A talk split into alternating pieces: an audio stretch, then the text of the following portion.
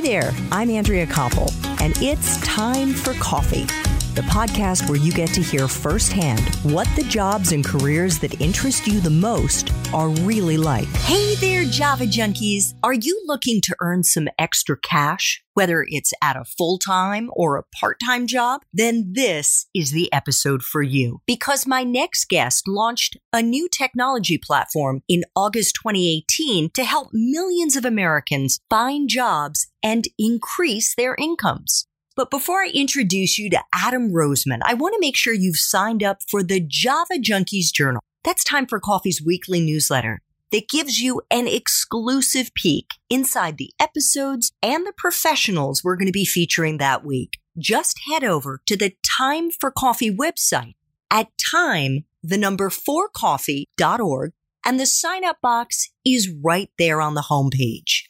Now, my Java loving job seekers, please grab your mug and take a chug of your favorite caffeinated brew because it's time for another caffeinated career conversation. And my guest is Adam Roseman, the CEO of Steady, a financial technology, also known as fintech, innovation that you can download right onto your smartphone. Adam has made a career out of supporting mission oriented businesses and initiatives and has worked with the Steady team to create a platform for the millions of people who are changing the way America works. The platform helps the Steady community to find jobs, increase their income, and plan for financially stable futures. Adam began his career in investment banking, which we're going to get into, mostly involving transactions and investments in sustainability and economic development. He later co-founded one of the largest Western digital entertainment content and analytics companies in China. And in 2016, he was named one of Advertising Age's 40 under 40. Adam, welcome to Time for Coffee. Are you still caffeinated on your tea and ready to go? I absolutely am. Thank you, Andrea. Wonderful. So before I ask you to get a little bit more into the nitty gritty of Steady and how Steady works, I would love to know more about how and why, Adam, you wanted to launch Steady. Yeah, so it's actually quite personal. I grew up in Sacramento, California with a single mother who worked incredibly hard to support myself and my sister and did basically everything she possibly could to ensure that we had a great childhood. Had Steady been in place back then, you know, 25, 30 years ago, she certainly would have had a much easier ability to find extra income opportunities to be able to sort of fill in the gaps when they occurred. And then you sort of fast forward to a couple of years ago, and my father, who I did not grow up with, had retired to Savannah, Georgia, and had to continue working during retirement, was getting about 12 to 15 hours of irregular work at a large retailer in Savannah. But that wasn't enough in order to make ends meet. And so introduced him to a number of different online digital platforms that could enable him to put in some additional hours when he was available, when he felt up for it in areas that he really liked. And he was able, as a result of that, to put together what we like to call an income portfolio where he had multiple jobs that were all part time, that were diverse, that were contributing towards his entire portfolio of work that enabled him to be able to make ends meet comfortably. So, looking at sort of those bookends of my life, I became very fascinated with this concept of people having to find supplemental work and then started digging into the data and came to the realization that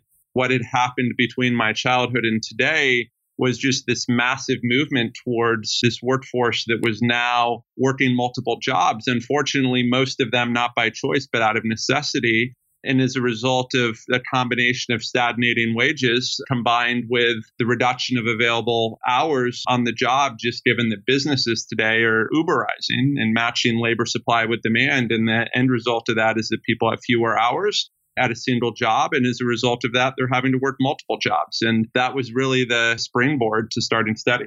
Great. Thank you so much for sharing that. So I was saying, I think August 2018, you launched in August 2017. Is that right? Yeah, so we started developing the business model in Q2, Q3 of 2017. We actually launched the app publicly in August 2018. So both are actually very accurate. Okay, good. And I read that recently, I think, and it's this month, it's May right now of 2019, you crossed the 1 million user threshold. Is that correct? We did. Yeah. We're beyond a million downloads now and well over a million job application starts. And we should hit the actual million registered user threshold within about the next 45 days. Wow. Well, huge congratulations. That is a big number. So, who Thanks. are your users and how is Steady helping them? I like to make the equation when people ask me that to actually, you asked about TV and film when we were talking previously. One movie I did see that I'm not afraid to admit that I love is called Love Actually. I don't know if you've seen that film, Andrea. You know, I haven't, but not because I wouldn't watch it. I think everything is a compromise in life and it's more of a chick flick, I think, if I'm it correct. Is. And I it's- haven't been able to convince my significant other to watch it with me. So he's actually going on a business trip in a few days. So maybe I'll watch it while he's on.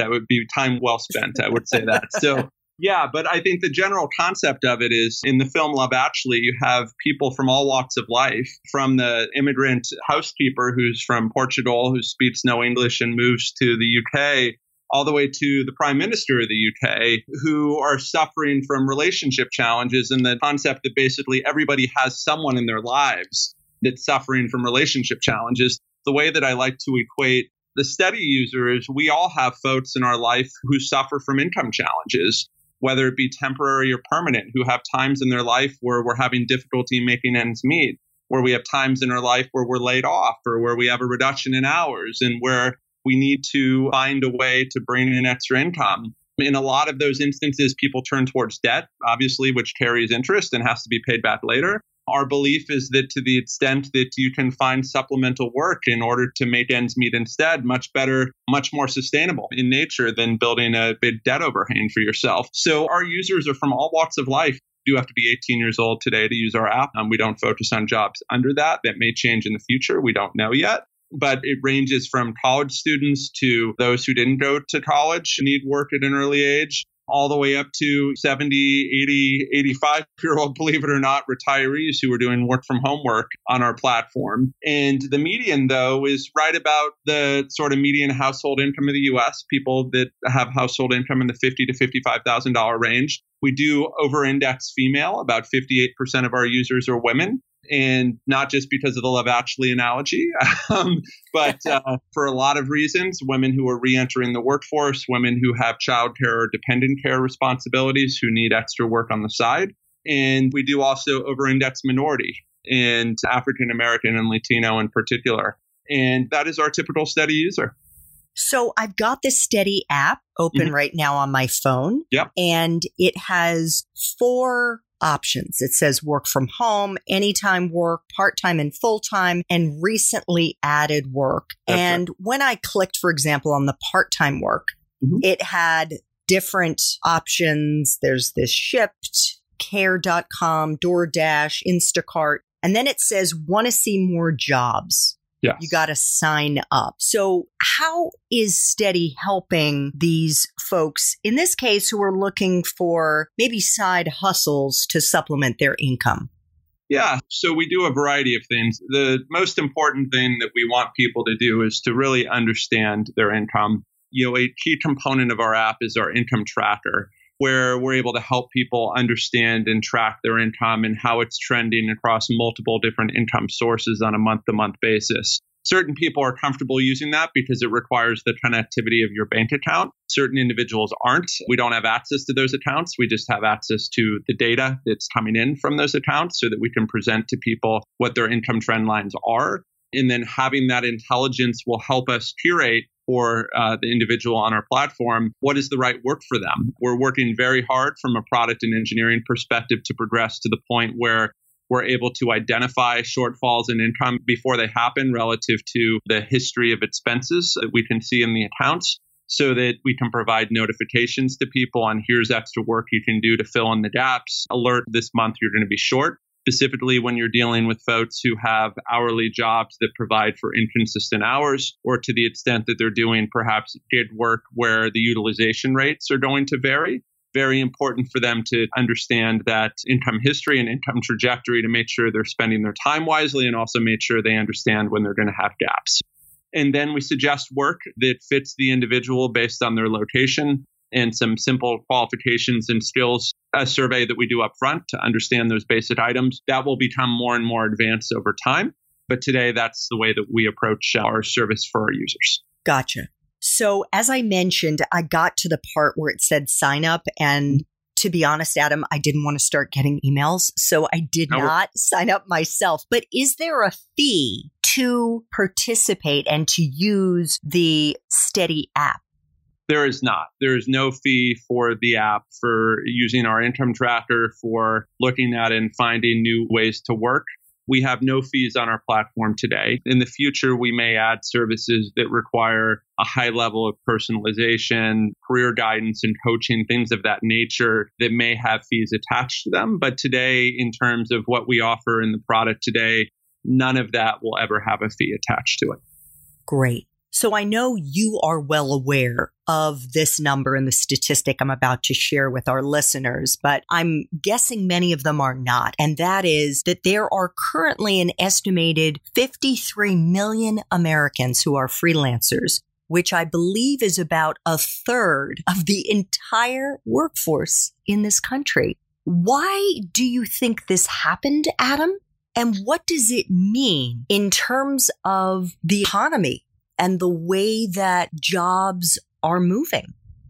Yeah, so you can segment that really into four buckets. And the best research that I've seen has been the McKinsey Global Institute's breakdown of that number. And they actually estimated a bit higher, north of 70 million at this point. Really?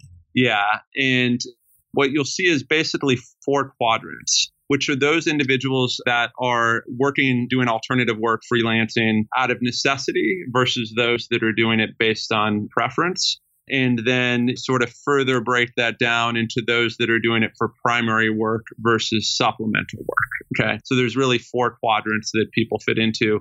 And those that are doing it by choice and that are doing it for supplemental income in particular tend to be a category that are doing reasonably well. There's not too much to worry about from their perspective. And also those that are doing it by choice for primary income, there's a large portion of those that they're still doing okay, right? A lot of those are white collar workers who have specific specializations where they're generating nice income streams as a result of their professional skill set.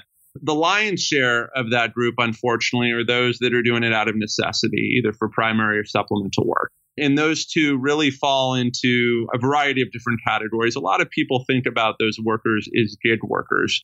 We don't, right? And the majority of the workers that really fall into that ecosystem are those that really we define as just simply having more than one source of income because they need to. So the typical profile of those individuals are people who are working hourly jobs in retail and hospitality and food service and logistics and distribution and healthcare services who are picking up extra income on the side or who are cobbling together multiple income streams in one or more of those categories that I just mentioned.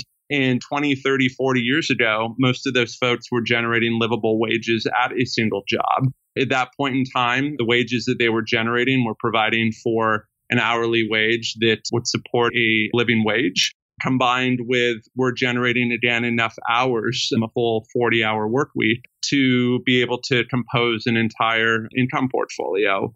And unfortunately, again, as a result of wages not even coming close to keeping up with housing costs, with healthcare costs, education costs, and then combining that with all of those industries that I've mentioned, have transitioned workers from full time workers to part time workers partially as a result of trying to work around certain requirements that need to be fulfilled for full time workers, but also just because as a result of the major advancements in technology, they're now able to better flex up and flex down their workforce supply to match their demand the result of that is just that people don't have 40 hours a week. And so that really is the majority of the workforce that we're talking about here are people who used to work full time, no longer do, and now they need to put together multiple income streams. So you mentioned that the McKinsey report was predicting or at least stating based on their analysis that about 70 million Americans are currently freelancing. I had also seen a statistic which may not be correct that close to 40%, and this was of the 53 million, maybe it's of the 70 million, are millennials who are freelancing. Does that track with your information? Yeah, I'm actually not familiar with a millennial component of that. That sounds like it could be about right. Okay. So my question is more about Gen Z, mm-hmm. the time for coffee listeners, those who are in college and who are recently graduated. What do you think they can expect with the workforce climate today? So we're living in a world that's going to face increasing challenges to the extent that, you know, we're in this sort of wonderful, robust economic climate, as everyone tells us, um, that we've been in for a decade now with low unemployment. Yet we still have this massive portion of the population that's having to work multiple jobs in order to make ends meet. In January of this year, during the government shutdown, we saw close to a doubling of new signups on our platform during that month and even a more significant outsized increase in job application starts, you know, mostly amongst individuals who were federal government workers who had been furloughed. And unfortunately, we see that as a little bit of a foreshadowing of what's to come when the economy does turn, when unemployment rates tick up, which they will at some point, and when automation really starts to take hold. So I think the most important thing to think about is what are your skills today and do some research around are those skills forecasted to be still relevant in 5, 10, 20 years? And really gain a sense of is your job one that is still going to be likely around at that point in time? There was a statistic I read recently. I'm trying to remember the outlet, but we're roughly 80% of those that are in industries that are likely to go away from a jobs perspective, whether that be things like frontline retail, or long haul trucking, ride sharing, taxi drivers. Roughly 80% of those folks who are participating in those industries don't have any idea that their industries are likely to be automated within a period of time. So I think really just gaining a sense of what your skill set is and how is it going to be relevant in the future and how is it transferable probably is the best bit of advice that I could give.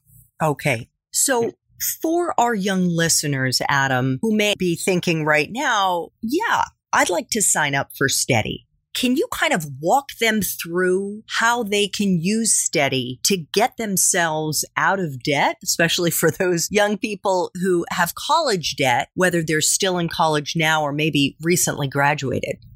Sure. I think the best use case of Steady is to fill income gaps. So, not for primary work. The best use case for Steady today is to find extra income. Perhaps you have a few extra hours a week or, or 20 extra hours a week, and you need to find the best way to use that time to make more money. Or perhaps you're spending 20 hours a week right now binge watching Game of Thrones, um, and maybe can cut that back by 50% now that uh, now that it's over. over. Exactly, and allocate some of those hours to doing some extra work we see folks from various different stages of their financial lives. So, those with student debt, who aren't generating enough in their primary source of work to pay down that debt, to folks who perhaps want to save for a home, who aren't generating enough to save for a down payment, to those who realize that they're generating enough to pay the current bills, but they're not saving for retirement.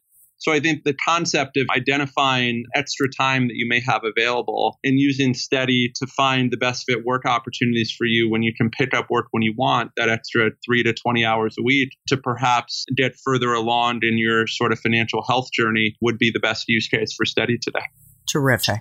Adam, can you just very quickly take us into a typical workday for you as the CEO of a startup? If we were a fly on the wall of your office, what would we be seeing and hearing you do? um, so I travel a lot, so you wouldn't see as much of me as. Uh, perhaps you'd still see too much of me, just depending on who you are. But it depends on who the person is and whether they want me around or not. I think typical day, a lot of travel. I think separate from that, it's a constant hustle. So it is wake up early in the morning, shoot off a ton of emails, get ready, leave for the office for meetings, for the airport, and make a bunch of calls in transit, get to that location, have meeting after meeting, hopefully as focused as possible. Um, with agendas for each of those meetings, which I'm getting better at over time, ensuring to be able to maximize every moment of the day. Back to emails mid to late afternoon, dinner with my family, and back to emails from uh, sort of 9 to 12. So that is a typical workday, and I think it's very typical. And most of that is replicated on weekends as well, except for the time that's spent in the office. And so. is most of the time you're traveling, trying to raise venture funding, or what's the purpose of it?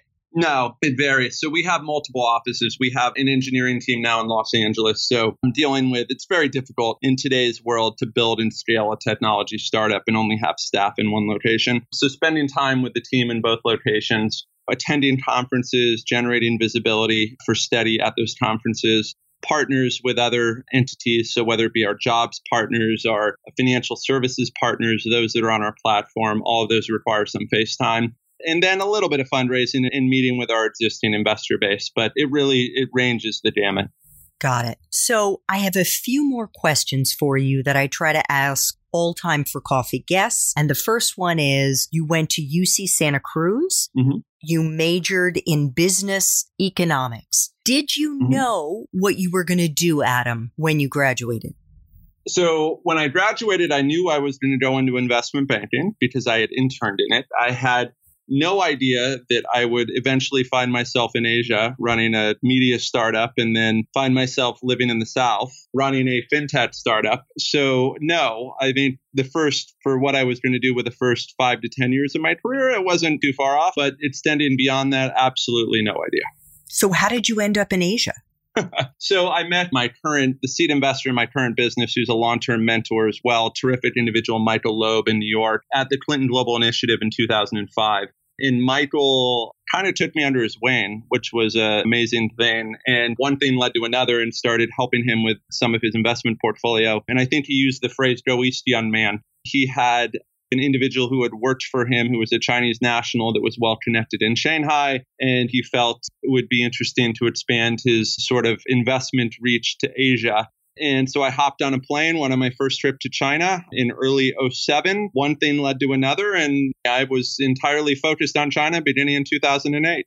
So never, never would have. Yeah. You were just saying you never would have guessed it. No, never. So it may be that instance or it may be something else, Adam, but could you share a time in your professional life when you really struggled? In my case, I was fired twice in my 40s. I had to pivot. I had to reinvent myself. I am so grateful that it happened, but at the time it really sucked. The most important thing is how you persevered during that difficult time and maybe a lesson you learned in the process you may appreciate this, Andrea, just given the, the time that you've spent in China and emerging markets and the sort of difference in business ethics and rule of law. But I, sitting in a conference room in Shanghai, after investing the capital of my investors and business partners in a Chinese retail business in a province that will remain unnamed, alongside a couple of very large private equity firms whose names will remain unnamed. And believing a month previous that the company had $110 million in their bank account because that's what had been signed off on by a big four auditing firm who will remain unnamed and a very well known bank. And then getting approached by the CEO and told, we need more money. And the response from myself and the other investors is, How do you need more money? You have $110 million. And his response is, Well, we don't really. That money was really never there and getting into a back and forth with him and leaving that meeting as a early 30s individual who had gone to China starting a private equity business needing to raise more capital for the firm and having just walked out of a meeting that I thought was going to be the deal that was going to make my private equity career turning into a company that had just pulled a rug over my eyes and a lot of other folks and leaving that room just knowing that the world was going to change following that in terms of what I thought was going to happen. So taking a step back and understanding and really learning from that experience in terms of what were the controllables and what were the uncontrollables. In terms of the controllables, figuring out which of those I could have adjusted so that I would never make those mistakes in the future, and figuring out what uncontrollables existed. And in that instance, the uncontrollables that existed were so significant that I realized that I needed to make a pivot because those uncontrollables were still going to exist if I continued down that path of that same business model. So that was a moment that I will always remember and one that certainly had me highly emotional. But I think as much as anything thereafter, really focusing on, again, what can I control? What can I not control? And if there's too much that I can't control, it's probably not an area where I should be investing my time. So is it fair to assume that you left that company? Oh, yeah. I just continued not fundraising for that business. Yes. I moved on to my next business. Well, thank you for sharing that, Adam. Final time for coffee question. Yeah if you could go back to college, back to UC Santa Cruz and do it all over again, but based on the wisdom you have now, what advice would you give yourself? I would say understand that nothing makes up for life experience and that no matter how right you may be or may think you may be, no matter what you may think you know, as you develop life and work experience, you will learn that there is so much that you don't know. So I think keeping a entirely open mind, understanding that there are always going to be individuals who have been through what most of what you will be through in the future are out there and working really to take in as much as you possibly can, either through dialogue, through being a mentoree, through reading the best way you're going to position yourself to learn from things that have already happened because there's not much yet that hasn't. So chart your own path, but certainly take with you and keep an open mind relative to those that like to share. I think, especially in today's day and age, with the rapid growth of technology, the number of success stories of businesses with folks that didn't have a lot of business experience when they first started them, they put big dollar signs in people's eyes, not realizing that those stories are few and far between. So I think just going into everything with a very open mind is critical. And I certainly wish I had listened a little bit more. Mm. Well, thank you for sharing that, Adam. And thank you so much for making time for coffee today with me and the Time for Coffee community. It sounds like Steady is such an important platform. And I'm so excited for you that it is growing at warp speed. And I hope that you are able to achieve the mission of your social enterprise, which is to really help millions of Americans to have a happier, more financially secure future. Thank you so much, Andrea. Really enjoyed being a part of this.